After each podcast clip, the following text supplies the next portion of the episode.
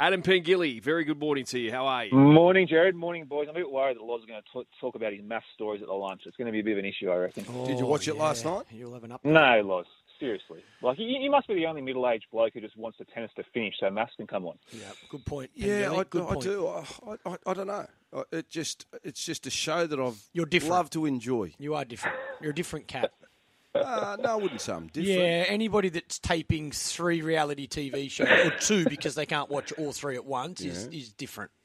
Somewhat strange, I would call you. No, I don't think I am. Ironing, I, I like it. ironing out the back with a long neck. That's I a little do- I strange don't as do that- well. I don't do that all the time, Michael. It's only Fridays. I don't do that all the time. Done it occasionally. There's a couple of examples. No, I Walking backwards down a hill. Yes, because of a knee. There's, there's, there's three that I can think of. little different. It's a compliment. yeah, yeah, I like to be unique. Yeah, you're one of a kind. Be different. You're one of a kind. You're outside the square. That's good. That's a good thing. Ah. Unique. Pengilly, uh, how did Nature Strip go? Yeah, it was good, Clarky, yesterday. That trial at Warwick Farm yesterday morning probably did everything we expected him to do, being a, obviously a, you know, one of the best sprinters in, mm. in, in the world. An 800 metre short course trial, he's going to lead them up and, and look really sharp. So he looked pretty good there at the trial yesterday. I just want to see him get back to his best. I think it's probably fair to say he he definitely dropped a rung or two last spring, and whether that was due to the fact he had that, you know, obviously enormous campaign over to Royal Ascot last year, winning the King's Stand Stakes, I, I'm not too sure. But he's getting on with age, obviously, as well. But Chris Waller will follow a very familiar pattern for him. First up in the Lightning Stakes, and he'll target the TJ Smith Stakes third up, which we know is traditionally his best run of a campaign. Trying to win that race for four years in a row, wouldn't that be incredible if he can manage to achieve that feat? So he looked good in that trial there yesterday. Of the horses in behind him, I thought they all looked pretty good there. Fireburn, the Golden Slipper winner, looked like she's come back relatively well. thought Zaaki September Run were good, and Durson in secret given some nice quiet trials. So I think all those horses can tick off that trial there yesterday. I just want to make a quick mention, boys, of a, of a two-year-old who went around yesterday in a trial called Lazago, obviously a, a filly from the Chris Waller yard who who won a Saturday race in town going back a few weeks ago. I think she might be a bit of a smoky heading towards the Golden Slipper. I thought she trialled really nicely again there yesterday. Not quite sure how much depth's going to be out of that. Her, her first up win, obviously the third horse came out and won at Scone last Friday. So only Scone we're talking about at the moment. So I think she's definitely an improver heading towards some of the big fillies races, um, tracking towards the Golden Slipper. After cabin is $1.80 with tab all in for the Eskimo Prince on Saturday.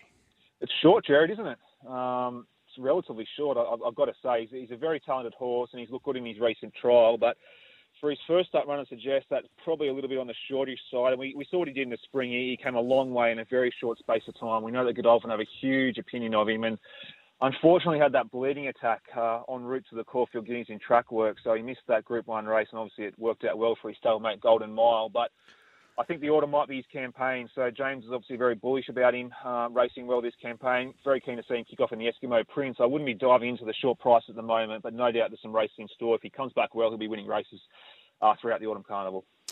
Will we see Bella Nipotina take part in the new Quokka race, which is being run over there at Ascot in April? Just love the name, don't you, Lord? The mm, Quokka. The It's worth a bit of money too, isn't it? Four million dollars. Four million dollars. So it's going to be. I'm It's a slot keen to see if race, this- isn't it? Yeah, it is a slot Yeah. race, Jared. That's right. Yep. So I'm very keen to see if this concept gets off the ground and, and really grows some legs. And you'd have to say by getting a horse of Bella Nipotina's stature to commit to the race is probably a pretty decent feather in the cap. We saw what she did last spring winning the Manikato Stakes. She's obviously a Group 1 performed sprinter. Uh, she'll be one of the headline horses heading across to the west to contest that clock, along with Amelia's Jewel. I think she's already confirmed for that race too. So they're the two headliners at the moment. And um, yeah, I don't know. Like we, we've seen a slots race with the Everest work well over here. We've seen one up there in, in Queensland get a bit of traction, albeit for not nowhere near as much prize money. But four million dollars, it's a lot of money to race for over there in the west. So I'd imagine they get probably a few horses from the eastern seaboard to head across. And uh, Bella Nipotina is going to be the big ticket heading across to Perth for that race in April. And I just see, keep an eye out too, amongst the nominations for Saturday is a certain mare, Pretty She's Wild, back. Yep, she's back. You know, as promised last week. What Yeah. happened last start, Clarky? uh, probably not good that we talk about this. Adam wasn't happy. Don't know.